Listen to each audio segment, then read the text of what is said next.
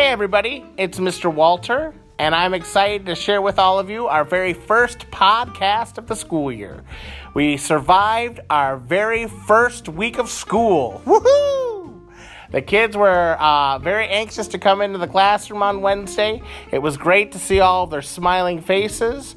Uh, and they anxiously awaited to find out what the rules and expectations were for the week and for the school year. We talked about that.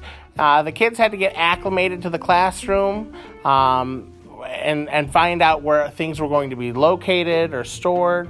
We talked about the curriculum. Um, we also talked about some of the fun field trips and projects that we'll be doing throughout the school year. Um, and so the kids had a great time getting to know each other this week and having a little bit of fun and, and realizing that summer has officially come to an end uh, and we are beginning the brand new school year. And so this coming week, we're going to be focusing more on our curriculum and we'll be starting the different subjects. I hope that the kids were, had a chance to continue to read and practice their math facts over the summer because we're going to be diving right into that next week. And uh, where I'm excited. I think this is going to be a great group of kids and lots of fun, and I love to see the energy on their faces.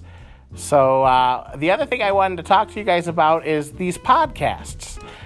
Over the summer, Mr. Ekstrom and myself, as well as a few other teachers, went to Milwaukee to a conference, a two day conference.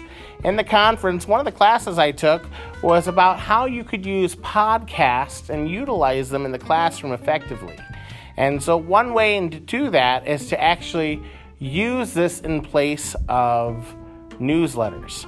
And so I know many of us are busy and everything, and so it's sometimes a little easier just to listen to it in the car when you're leaving work and on your way to pick up the kids, or sometime when you're making dinner or whatever you're doing. I know that you guys have a chance and opportunity to do it at your own time. So, this is how we're going to actually communicate instead of written newsletters.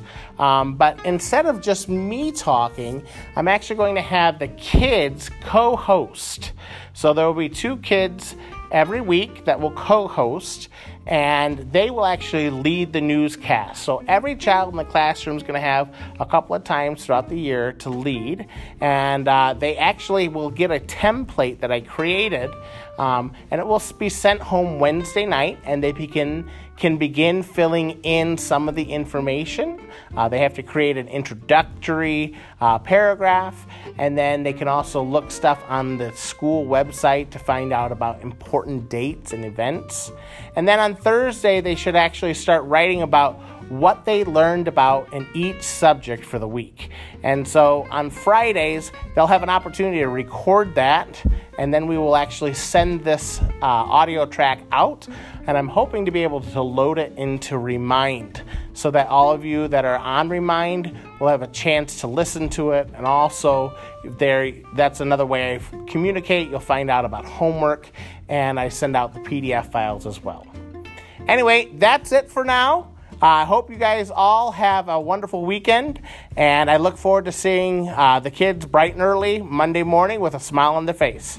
Thanks, guys, and go Mustangs!